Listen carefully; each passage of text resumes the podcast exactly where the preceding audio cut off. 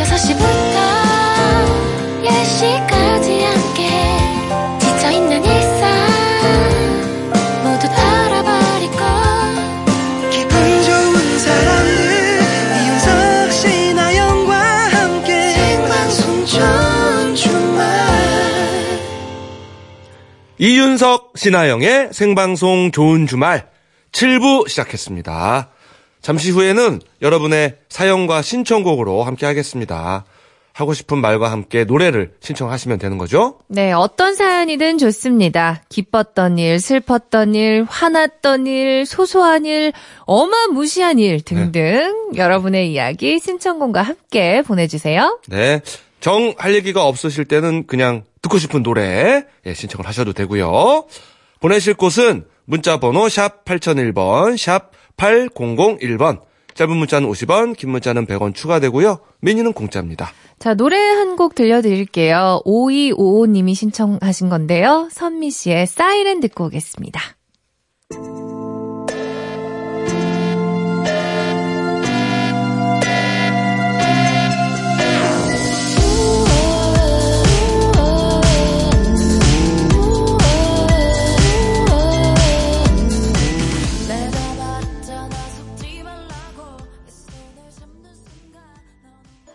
선미의 노래 사이렌 들었고요. 예. 춤은 옆에서 신하영 씨가 췄습니다. 네. 아, 참 음악 좋아하시네요. 예. 아, 타고난 DJ입니다. 자, 광고 후에는 주말 역사가 준비되어 있습니다. 이야, 역사 칼럼니스트와 함께 재미있는 역사 이야기를 나눠볼 예정입니다, 여러분. 귀를 기울여 주십시오. 네. 이윤석 신하영의 생방송 좋은 주말 7, 8부는요. 금강주택, IM 코퍼레이션, 대성 셀틱 보일러, 한화건설, 환인제약, 맥스부탄, 안산 스마트 스퀘어 1400, 파크랜드, 동양건설산업. 롯데카드와 함께합니다. 고맙습니다.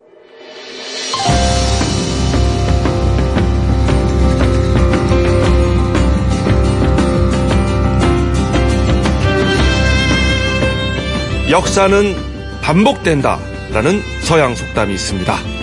역사는 언제나 동일한 방식으로는 반복되지 않는다고 움베르토 에코는 말했습니다. 모습을 달리해서 반복되는 역사. 자, 그러나 지나간 역사는 앞으로 다가올 역사이기도 합니다. 요거는 제가 말했습니다. 그래서 준비한 시간 주말에 듣는 재미있는 역사 이야기 주말 역사 주말 역사. 자, 역사 얘기를 들려주실 분 모셨습니다. 역사 칼럼니스트 장동석 씨 모셨습니다. 안녕하세요. 안녕하세요. 아, 고맙습니다. 아, 이렇게 저 역사 코너를 예, 담당해 주셔가지고 저희가 저는 이제 아마추어로서 좀 역사에 관심이 많고 신하영 씨는 이제 예, 저쪽 미국 쪽에서 예, 그 서양 역사를 네 대학교 때 공부하셨죠. 역사를 공부를 했는데 다 까먹었습니다.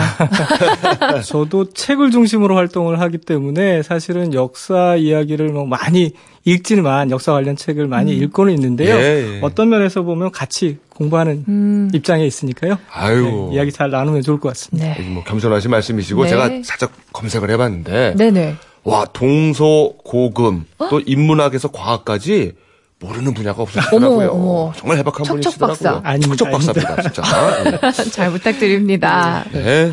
자 오늘 저 역사에 대한 명언으로 한번 시작을 해봤는데 예. 혹시 뭐 덧붙이실 에드워드 카라는 역사학자. 우리는 보통 E.H. 카 이렇게 네. 얘기하는 E.H. 카. 분이 예. 역사란 현재와 과거의 끊임없는 대화 대화. 이렇게 얘기했는데요. 네. 예 예. 사실 제가 요즘 마음을 주고 있는 글귀는 명언은 아니고요. 네. 드라마의 대사 중 하나였는데요. 예 예. 이런 말이 있었어요. 이병헌 씨가 예 이병헌 씨가 예. 그대는 나아가시오. 나는 한 걸음 물러가니 아, 이런 말을 했거든요. 예 예. 역사는 예. 앞으로 나아가기 위해서 어허. 한 걸음 물러나 주는 거거든요. 아. 그러니까 과거의 역사를 통해서 우리가 나아가기 위해서 아하. 오늘 이 시간 함께 하면 좋을 것 같습니다. 아, 예 이제 역시 최고에서 그 드라마 미스터 선샷. 예, 예. 선샤인, 선샤, 예, 선샤. 예, 예. 아, 얘기할 수 있나요? 아니 아니 네, 아니 안 안 되죠. 거죠. 뭐. 예. 네. 죽기 전에 이병헌 씨가 탁 그렇죠. 멋있게. 그렇죠. 무엇이든지 예. 어, 나아가기 위해서 우리가 배우는 것 이기 때문에 예. 그 중에 역사도 특별히 어, 그런 장르 중에 하나가 아닐까. 음, 역사는 물러가 주면서 우리에게 가르침을 주는 것 같아요. 역시 아. 장동석 씨. 네. 예, 예. 스텝도 앞으로 나가기 위해서는 백 스텝을 밟아줘야 되거든요. 예. 미안합니다. 자, 오늘 재미있는 주제를 가져오셨다고요. 예, 어, 한국 사람들 최근에 또 집값 때문에 많이들 걱정도 하시고 예. 고민도 하시고 즐거워도 하시는데 네, 네. 그래서 한국 사람들은 내 집을 어떻게 마련했나 어. 이런 이야기 좀 해보려고 합니다. 와. 아, 최근에 화두이기도 하고. 네. 네. 자, 한국인 내 집 마련의 역사. 자, 어디부터 시작을 해야 될까요? 너무 멀리 가면 관심이 좀 떨어지니까요. 음. 예. 비교적 가까운 과거 조선 시대부터 한번 가볼 텐데요. 예. 어, 신분에 따라서 주택 소유 규모가 제한적이었어요. 조선 어. 초기부터. 아, 규모가 신분에 따라서. 예, 어허. 이제 경국대전이라는 법전에까지 이제 규정이 되어 있었는데 네. 어, 신분에 따라서 양반은 양반 주택, 음흠. 중인들은 중류 주택, 서민들은 상민들은 이제 서민 주택. 이게 이제 후대 역사학자들이 이제 분류한 것인데요. 네. 노비들은 이제 양반 집에 소속돼 있거나 외고 노비 같은 경우는 가랍집이라고 해서 네. 사실상 집 모양도 갖추지 못한 토굴 같은 곳에서 생활을 했어요. 아하. 아, 예. 가랍집. 예, 왕족도 신분에 따라서 조선 초기에는 10등급으로 나눠서 어. 대군이 있을 거고 다른 밑에 왕자들이 있을 거고 예. 또 다른 비가 낳은 또 왕자들이 있을 거지 않습니까? 그 신분에 따라서 집 규모가 다 달랐어요. 그 게 참 복잡해요. 그죠? 어머, 왕족들도. 저는 왕족들이 다 궁궐에 사는 줄 아, 알았어요. 그렇지 않습니다. 아, 다 세종도 사실은 궁궐 있었고. 밖에서 태어났어요. 아, 그렇습니까? 아. 아, 왕들은 다 그냥 궁궐에서 태어났는 줄 알았더니. 음. 세조 이후에는 7등급으로 나눴어요. 이 이유가 있어요. 도성은 좁고 네. 왕족들은 계속 늘어나잖아요. 그렇죠, 그렇죠. 그러니까 집 규모를 왕족들도 등급에 따라서 어. 제한을 하는 거죠. 어, 왕도 제한이 있었군요. 왕족들도 제한이 있으니까 당연히 양반들도 제한이 있을 수밖에. 없겠죠. 네, 네, 네. 어, 우리가 보통 이제 조선시대 그 양반들, 돈 많은 양반들의 집을 뭐 99칸 뭐 이렇게 얘기를 하는데 네. 그 기준이 지금 제가 말씀드린 양반주택은 99칸 이하. 중인들은 30에서 40 칸 정도. 어. 근데 이 칸을 보통 칸. 방한 칸, 두 칸 이렇게 생각하시 그렇죠. 경우가 우리는 있어요. 방한 칸 없다 이런 얘기 많이 하셨어요 예. 옛날에. 근데 이제 이 칸의 기준은 좀 다른데요. 네. 어, 그 기둥 두 개 사이에 있는 공간 어허. 혹은 네 개 사이에 있는 공간이 한 칸이에요. 물론 어. 이제 방이라고 보시면 방인데요. 예, 예. 방 하나가 있으려면 그러니까 기둥이 네 개, 네 개가 있어야 되는 그렇죠. 거죠. 예. 실제로 그러니까 방이 99개가 아니라 예. 이 기둥들이 모여서 이뤄내진 공간이 99칸 정도 규모여야 한다는 거예요. 아. 그러면 그, 그 기둥은 크기가 좀 좁을 수도 있고 조금 넓을 수도 있고 그렇죠. 그렇잖아요. 그렇죠? 조선 어. 시대는 기준이 다 달랐기 때문에 아. 어떤 사람은 30cm라고 하고 어떤 사람은 네. 팔꿈치 이만큼이라고 하니까 팔꿈치. 기준이 다 다르니까 99칸도 규모가 다 달랐을 거라는 거죠. 그러겠네요. 아, 제 발꿈치 길거든요. 저는 사람마다 길이가 다르니까. 그렇습니다. 다르니까 그렇죠. 아, 이제 이걸 넘기지 못한다는 기준이 있었다는 건데요. 예. 그런데도 예. 세도가들은 예. 아웃아웃칸 뭐왕 무시하고 그냥 아, 다 넘겨서 같아요, 왠지. 네. 짓고 했어요. 그 권세가들의 집을 구별하는 가장 그 손쉬운 방법은 대문을 보는 거예요. 대문 건세가들. 아, 이를테면 그 대문 한 가운데를 더 높게 만들어서 소슬 대문이라는 거. 소슬 대문. 권세가들 집 이렇게 대문 보면 예. 지금 남아 있는 한옥들 보면 예. 양 옆은 낮으나 그 위에 이렇게 그 탑같이 생겨서 이렇게 쑥 어. 올라가 있는 그 어. 공간이 있거든요. 예, 예. 그걸 이제 소슬대문이라고 하는데요. 그 양옆에는 이제 행랑채를 붙여서 하인들이 예. 기거하면서 말도 돌보고 그 주인 어르신들의 출입을 돕는 아. 역할들을 했었죠. 드라마에 많이, 많이 보셨죠. 그 입- 입구 쪽에다가 가까이에서 그렇습니다. 행랑채라고. 출입할 때 좀 도와주게. 예. 그렇구나. 아, 그리고 소슬대문 지금 살짝 찾아봤는데 아, 진짜 이게 그 문 위에 지붕처럼 이렇게 그렇죠. 솟았네요. 하나를 그리고. 더 올린 거죠. 음, 음, 예. 그러네요. 자, 그러면 이 주택 예. 거래 같은 게 예. 조선시대에도 있었나요? 당연히 있었죠. 아, 당연히 있었나요? 어, 이제 개경에서 한양으로 천도해 왔으니까 음흠. 공신들에게 땅을 주면 집을 짓지 않습니까? 네. 네. 하지만 공신들도 자금 사정이 여의치 않을 때는 무언가를 이렇게 변통을 해야 하잖아요. 그러니까 집을 사고 파는 거죠. 그 공신이라고 하면은 조선 개국 공신들. 아 개국 공신들. 예. 예. 이 사람들에게 이제 한양 도성 일대의 땅을 주고 집을 짓게 했거든요. 예, 예. 물론 도성 밖에 땅을 열어 주어서 농사도 짓게 하면서 이제 그걸 소작 이제 하도록 예. 했던 경우인데 예. 당연히 주택 거래가 굉장히 많았다 이렇게 볼 수 있어요. 그러면은 거래가 있었다면은 요즘처럼 뭐 집값이 폭락했다 혹은 폭등했다 네. 이런 것도 혹시 있습니다. 아 그래요? 예, 조선 초기에 집값이 폭등했습니다. 어머나? 아, 그때는 집값 걱정이 없었을 그, 거라고 생각했는데. 왠지 없었을 것 같은데, 그쵸? 그 어. 조선 개국 당시에 조선 인구가 기록에 따르면 한 555만 정도 채 안 됐는데요. 네. 전국이 안정되고 농정도 안정되고 이게 이제 중종 때까지 보통 태조부터 중종 때까지가 조선의 문물이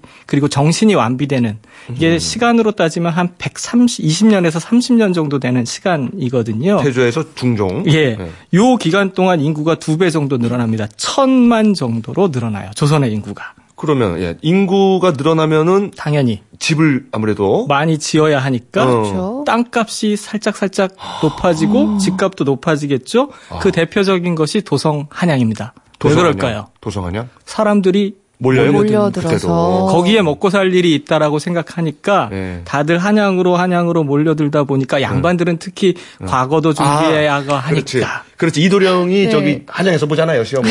그렇죠. 이걸 어떻게 하냐? 역사학자들이 유추합니다. 당시 관리들이 이런 기록이 있거든요. 지방으로 발령이 나면 가족 남겨두고 자기만 발령지로 가서 그러니까 기러기 아빠 혹은 아. 주말 부부처럼 아, 옛날에도. 예, 옛날에도 어, 어. 이렇게 했어요. 그런데 예. 어, 그 내려가서 지방에 내려가서 관리를 한 사람들은 관가 혹은 친척 집에 기거를 했는데 예. 이유가 예. 당시 부동산 가격이 너무 올라서 어머나. 집값이 너무 올라서 어. 관리 녹봉으로는 이걸 감당을 할 수 없으니까 와. 한번 한양에 있는 집을 팔고 내려가면 서울로 다시 못 올라온다는 거예요. 잠깐만. 비슷한데요. 지금 똑같죠? 예. 예. 야, 이거 이렇게 비슷하나? 그러니까 그만큼 한양 도성 의 집값이 땅값이 올랐기 때문에 어. 관리들이 이런 그 청원을 네. 직접 해서 예. 제발 부탁이니까 네. 나 이렇게 그냥 기러기처럼 살 수 있도록 해달라 이런 부탁도 하고 오. 또 집을 그 가족들은 남겨놓고 또 교육을 아. 위해서도 사실은 자녀 교육을 위해서도 한양에 똑같아. 있는 게 좋다라는 거죠. 아, 우리 저 조선과 한국의 남자들은 기러기 운명인가 봐요. 아, 옛날부터 아, 기러기였구나. 그래서 오래 네. 일종의 대책 같은 것이 음. 필요할 수밖에 없었어요. 그렇죠. 어떤 대책이 있었어요? 그러니까 사대부들이 이같이 이제 자기는 또 지방에 내려가서 관가에 기거하고 뭐 친척집에 기거하다 또 돈 생기면 옆에 또 집 사고 이러거든요. 네. 그러니까 이게 사대부들이 이렇게 문어발식 주택 구매를 자꾸 하니까 지방에도 집을 사니까 예, 예. 정부에서는 양반은 양반끼리만 집을 사고 팔아라. 어, 어. 중인은 중인끼리만 주택 거래를 해라. 음. 이런 법령을 제정해서 어. 그리고 일가구 일주택 정책을 어머. 아, 추진했어요. 요거는 또 요즘하고 비슷하고 그렇습니다. 아까 뭐 양반이 양반끼리 요거는 약간 조선 느낌이고 네. 어, 일가구 일주택이 조선 시대에도 그렇습니다. 뭐 지금 말로 붙이자면 일가구 일주택인데 예. 어쨌든 피해가는 사람들은 항상 피해가는 구멍이 있어요. 야, 이게 참 어, 그때는 어떻게 어떻게, 피해갔을까요? 네. 네, 양반들이 여러 채 이제 집을 구입하면 예. 중인들에게 임대했다는 이를테면 요즘으로 따지면 임대차 계약서를 위조하는 거예요. 아, 위조. 이거 내 이름으로 하는 거 아니고 네 이름으로 하는 거다. 아. 자, 이 저기 요즘 분들이 역사들을 잘 아나 봐요. 이게 되게 비슷하네. 아, 그 선례를 찾아가면서. 그렇죠. 조선 시대 이렇게 했으니까 나도 한번. 굉장히 비슷한 아. 일들이 많이 있었어요. 네. 실제로. 그러네요. 이것 때문에 정부가 이것도 지금과 비슷한데요. 예. 세입자 현황에 대해서 전수조사를 해야 된다. 어. 이렇게 상소가 올라왔고 예. 그런데도 양반들은 집에 데리고 있는 노비 중인 신분으로 격상시켜 줘서 이 사람들이 계약을 할 수 있도록 왜냐하면 노비는 거래를 할 수 있는 주체가 아니기 때문에 네. 중인 정도로 올려줘서 아, 너이 집의 주인인 것처럼 해. 서류상. 어머나. 야, 그러니까 이게 조선시대는 신분사회인데, 예. 그거를 올려줄 정도면은 주택 문제가 더 어렵다는 얘기예요. 근데 실제로 올려주진 않았을 거 아니에요? 그냥 이제 너의 이름을 빌려줘 이런 거 아니었을까요? 그렇죠. 그럼에도 불구하고 음. 중인 신분이 된다는 것. 어. 아, 서류상이라도 중인 신분이 된다는 것과 노비인 것은 하늘과 땅 차이기 때문에 노비들이 받아들일 수밖에 없던 거죠. 음. 이야, 그러니까 이게 저, 저, 신분의 그 엄격함보다 집 욕심이 더 컸던 거예요. 그러니까 요즘도 얼마나 어렵겠어요, 사실 정책 만들기가. 그렇죠. 네. 이렇게까지 하는데. 집 얘기는 아니지만 말 얘기도 좀 해보자면 말이요? 예, 당시에 가장 큰 유, 그 뭐라 그럴까요? 교통수단이 양반들은 가마일 테지만 멀리 가려면 말이 필요하잖아요. 아, 일종의 그 고속버스처럼. 예, 말 가격도 굉장히 비쌌고요. 음. 노, 이 말과 노비를 사람을 비교해서 좀 그렇지만 예. 노비 가격도 집한채 가격만큼 건장한 노비의 경우는 예. 왜냐하면 노동력이기 때문에 어, 어. 그만큼 이 노비가 조선 사회에서는 이런 표현 죄송스럽지만 다용도로 사용되었다. 아, 아, 뭐좀 슬픈 표현이지만. 음, 그렇습니다. 예. 예, 예, 예. 아우, 저는 진짜 예전에 태어났으면, 노비로 태어났으면, 진짜 얼마 안 됐을 거예요, 가격이. 아, 죄송합니다. 서로 또 미루겠지, 그죠? 예. 아, 야, 이게 집 문제가, 예, 어, 제 오늘 일이 아니라는 생각이 아, 듭니다. 네. 예. 근데 이렇게 집을 여러 채 갖는 사람이 있으면은 네. 집이 없는 사람도 있다는 얘기잖아요. 그렇죠. 당연히, 당연히. 네. 그러면 이제 빌려 쓰는 사람도 있어야겠죠. 네. 우리 요즘으로 따지면 전세나 전세. 월세 같은 거 전세가 있었을까요? 조선 시대? 있었습니다. 그래요? 어, 그렇습니까? 근데 사실 전세라는 개념이 진짜 재밌는 게 우리나라에만 있는 개념 같거든요. 외국에는 어. 전세라는 그렇죠. 개념이 없어요. 예, 실제로 외국- 그런데요. 예. 네. 영조실록에도 보면 사실은 전세라는 표현은 아니에요. 네.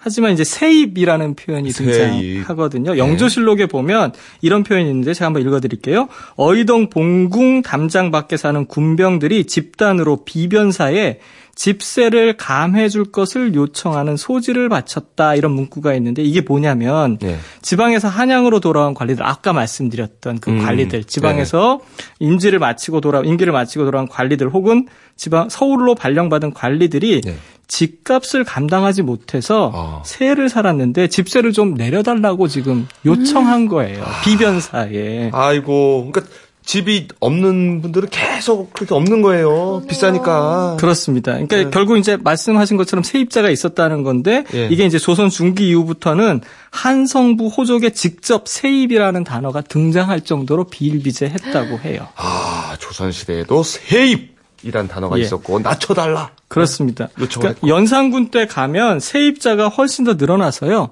정부 차원에서 본격적으로 관리에 들어갔다는 기록도 있어요. 예. 혹시, 예. 이거 좀, 이런 좀 괜찮나 모르겠는데, 그 전세 살던 분들 중에 저희가 알만한 분이 혹시 있을까요? 정말 유명한 분, 어, 아, 있나요? 집회에도 나오신 분인데요. 어, 세종대왕은 아니고. 그분은 집이 있는 걸로 알고 네, 있어요. 그분은 제가 집이 알기로는. 있겠죠. 네. 이황 선생. 아, 이황? 퇴계 이황. 예. 조선시대엔 세입자가 집주인에게 목돈을 빌려주고 집을 빌려 쓰는 가사 전당 제도라는 것이 있었어요. 사실상 전세 제도와 똑같아요. 그러니까 잠깐만, 지금, 이- 퇴계 이황 선생이 세입자였다는 그렇습니다. 거잖아요. 예. 이런 시가 있어요. 퇴계 선생 문집에 보면 한양의 셋집에 음. 동산 뜰이 비었더니 해마다 울긋불긋 온갖 꽃, 온갖 꽃이 피어나네라는 시가 있는데요. 예. 새해 들어 사는 집에서 살구꽃이 피는 걸 보고 쓴 시라는 거예요. 아. 이 이황 선생의 고향이 안동 지방이시잖아요. 예. 그러니까 처음에 이렇게 서울로 과거급제에서 와서 예. 관료로서 생활하는데 예. 뭐 젊은 관료였고 예, 예, 예. 그러니까 돈이 없으니까 새 집을 빌려 살았다라는 거죠. 어, 하지만 뭐 아시다시피 이황 선생은 벼슬을 그렇게 오래 하지는 않으셨어요. 그게 좀 왔다 갔다 왔다 갔다 하셨죠. 예. 어, 얼마 하시다가 사직상소 내고 내려갔다 있음, 내려가 있으면 또 임금께서 또 제발 와서 해라. 그러면 마지못해 한 두어 달 또 계시다가 또 내려가고. 음. 이런 경우가 비일비재 하셨죠. 예. 네. 이황 선생도 셋집에 살았다는 거. 예, 이게 뭐 혹시 그 아, 내 집 마련이 꿈인 전세에 계신 분들은 아 그래도 박태기 이왕 선생님도 그랬다고 하니까 조금 위로가 될지 모르겠습니다. 어떻게? 네. 예.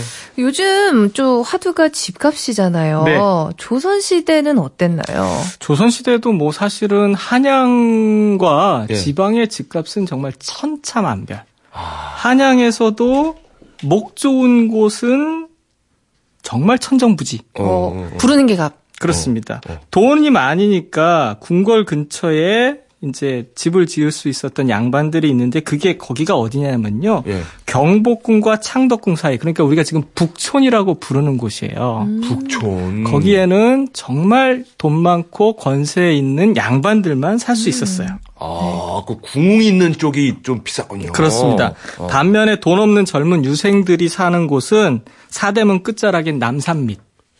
남산민 많이 들어본 것 같은데요. 예, 남산 밑 마을에 예. 젊은 유생들 그리고 조선 중기로 가면 서울 출신 관료들 뭐 이덕무 선생 같은 분들이 어. 그곳 출신이세요. 그래서 이제 한 그 사대문 끝자락에서 젊은 유생들이 많이 살았 고요. 어허. 북촌과 함께 요즘 뜨는 곳이 서촌이잖아요. 예. 아, 요새 서촌 핫하죠. 예, 서촌은 그런데 중인들의 주 거주지였어요. 아, 옛날에는. 예. 아, 요즘은 핫하고. 예. 그, 그 중에서, 서촌 중에서 이제 효자동, 네. 그 경, 지금 청와대 인근 예, 예. 동네인데요. 이곳이 바로 내시들의 집단 마을이었어요. 아, 그랬습니까? 예. 아. 우리는 보통 알기로 내시는 그냥 궁에 한 번 들어가면 죽어서 나온다라고 예. 알고 있지만 예. 두 종류가 있었어요. 어. 오랫동안 궁궐에서 생활만 하는 그런 내시들이 있는가 하면 네. 어, 밖에 나와서 생활하는 내시들도 있었어요. 아, 그렇군요. 예, 그러니까 이제 번을 선다고 해서 네. 교대로 하는 내시들이 있었던 거예요. 네. 아, 내시촌이 있었다. 그렇습니다. 근데 저 너무 궁금해진 게 네. 요즘에 이제 집을 사고 팔려고 하면은 부동산에 가서 뭐 네, 집을 네. 내놓고 계약을 하고 중개하고 이러잖아요. 네. 조선 시대에는 그럼 어떻게 집을 사고 팔았던 거예요? 조선 시대에도 거간꾼들이 분명히 있었어요. 부동산이 있었다고요? 거간꾼들. 거간- 거간. 예, 그러니까 아, 이제 네. 중개를 도와주는 사람들이죠. 어허. 상품과 상품의 그 중개를 돕기도 하고 이런 사람들은 그 이제에 밝기 때문에 음. 땅과 집도 여기 가면 좋아요. 여기는 이만큼 금액에 나왔어요라고 소개해 주면 어. 이런 사람들이 지금 부동산 소개소처럼 일들을 했었다. 그럼 그 당시에도 약간 이런 말들이 오갔을까요? 지금 사두셔야지 이게 3년 이후에 좀 올라요. 내지는 뭐 아 거기는 이미 뭐 끝나서 지금 사시면 안 되고 뭐 조금 내려가면은 그때 사세요. 뭐 이런 말들이 오갔을까요? 왜 없겠습니까? 그런 말들이 어머나, 어머나. 기록에는 남아 있지 않지만 어. 어. 쨌든 한양 도성 사대문을 기준으로 봤을 때 예. 궁궐을 중심으로 종로통의 길들이 가장 좋은 길이 나 있기 때문에 음. 집값이 높았어요. 아하. 어머. 그, 그랬을 것 같아요, 진짜 그때도. 너무 재밌어. 지금 뭐 이런 얘기 하자면, 아, 이제 건물이 거기 들어설 거라서, 내지는 뭐 여기 뭐 지하철이 뚫릴 거라서, 어. 여기 사두시면은 뭐 몇 년 안에 뭐 오릅니다. 이렇게 어허. 얘기를 하는데, 그때 당시에도 이제 길이 나을 거라서. 그렇죠. 이미 이제 조선 초기에 삼봉 전, 정도전 네. 선생에 의해서 한양 도성은 거리가 완전히 구성되어 있었거든요. 예. 그 거리를 기준으로 해서 어디가 큰 길이냐? 그러면 당연히 그 동네 집값은 높은 어머나. 거고요. 아. 그 끝자락에 있는 집값은 당연히 낮겠죠. 그 요즘 그 역세권처럼 그때도 아 요즘 보니까 저 저쪽 길로 말이 많이 다니지만 저기 저 투자를 좀 해야겠어. 어, 어느 궁 사이에 좀 땅이 비었대. 어, 거기 사두면 오를 것 같아. 한 천냥 정도? 어, 뭐 이렇게. 허세권 돈좀 꺼주면 뭐 이러면서 꺼서 좀 하기도 하고 네. 그랬을 것 예. 같아요. 예, 예.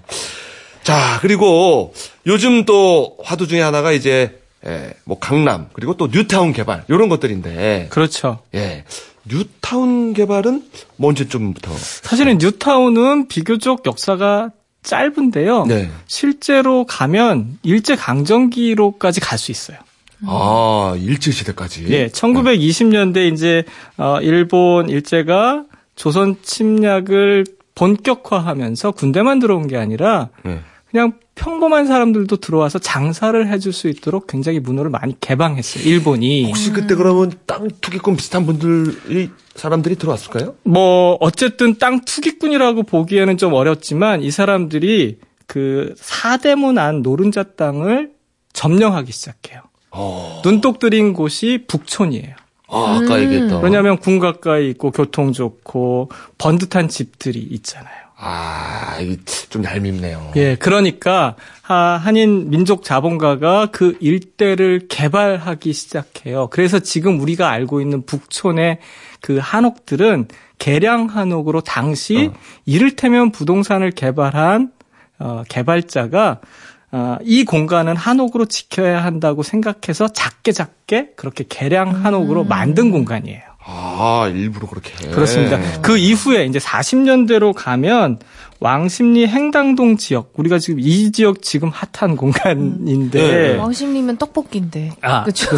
네, 횡단보. 왕십리면 네. 떡볶이인데. 어, 이게 네. 이제 1930년대 이후에 이제 일본이 사대문 박 지역까지 다 먹어 들어가요. 아, 속상합니다. 예, 그러니까 사대문 바로 바뀐 창신동 일대가 먼저 개발이 됐고 그러다 보니까 그 이후 공간까지 넘어가게 되는데 조선 백성들을 그 사대문 박 지역으로 완전히 몰아내는 거예요. 그렇게 개발된 공간이 이제 왕십리 행당동 일대인데 실제로 일본도 이 땅에 눈독을 들였고요. 그래서 민족 자본가들이 이 땅을 개발해서 조선 백성들이 살게 해야겠다라고 해서 어. 실제적으로 뉴타운이라고 말할 수 있는 공간들이 이곳에 많이 생겼습니다. 음. 그렇군요.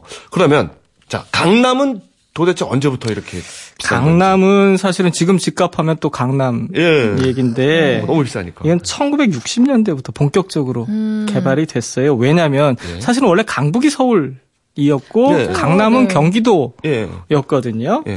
그런데 어, 판문점에서 너무 가깝고 어. 그러다 보니까 인구는 이미 포화된 상태였기 때문에.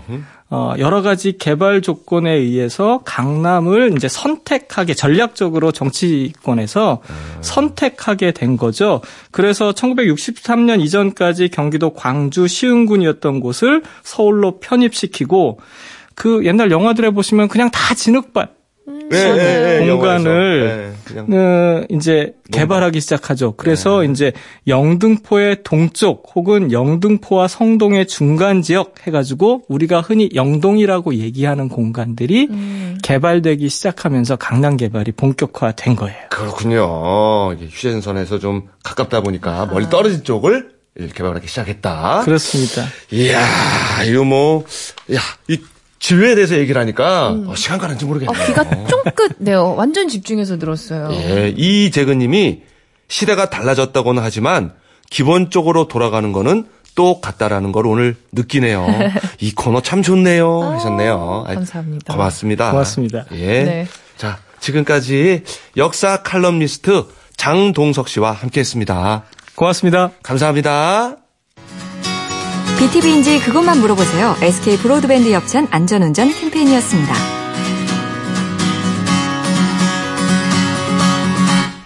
이윤석, 신하영의 생방송 좋은 주말 함께하고 계십니다. 네. 저희가 그 주말 역사 처음으로 또 선보였는데 반응이 좋네요. 김용진 님이 유익한 코너라고 이렇게. 음흠. 엄지척 해주셨고. 네. 네. 4958님은 서촌이 중인 거주지, 효자동은 내시촌, 진매매와 거강꾼 이야기의 폭소. 아, 웃음도 좀 있었어요. 음, 예, 예. 네. 그리고, 아, 예나 지금이나 기본적인 원리는 또 비슷하구나. 그러니까요. 싶어서 마음이 위로가 되면서도 또 좀 답답하기도 하고. 살짝 씁쓸하기도 하고. 예, 예. 네. 그런 역사의 묘미가 있네요. 네. 자, 마침 또 3552님이 아, 홍진영의 엄지 척 신청을 해줬거든요. 엄지척. 듣고 올까요? 우리 저 역사 코너 칭찬하는 의미에서 한번 들읍시다.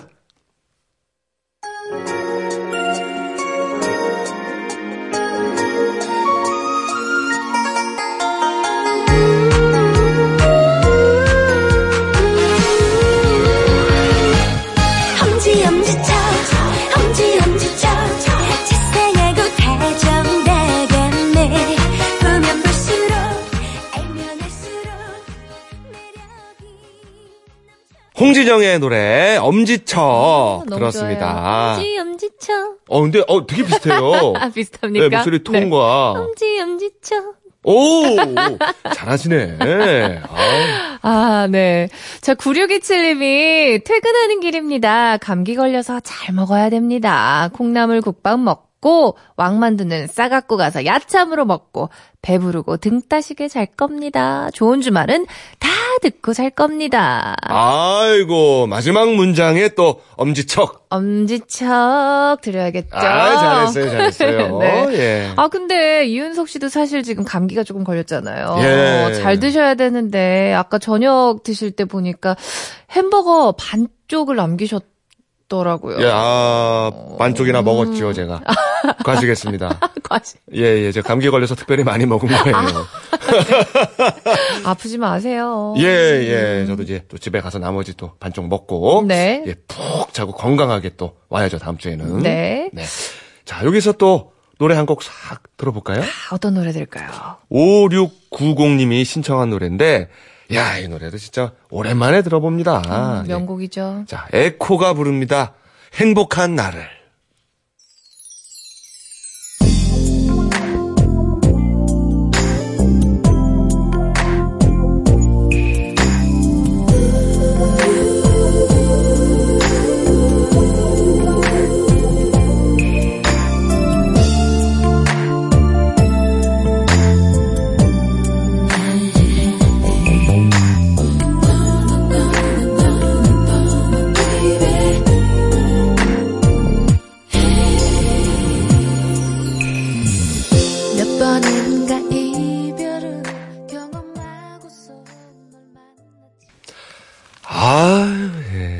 들었습니다. 네. 에코의 노래 행복한 나를. 예, 그 여자분들이 많이 부르는 노래잖아요. 아, 그죠? 노래방 가면은 이제 좀 좋아하는 남성분들이 있다 하면은 좀 부르는 노래 중에 하나죠.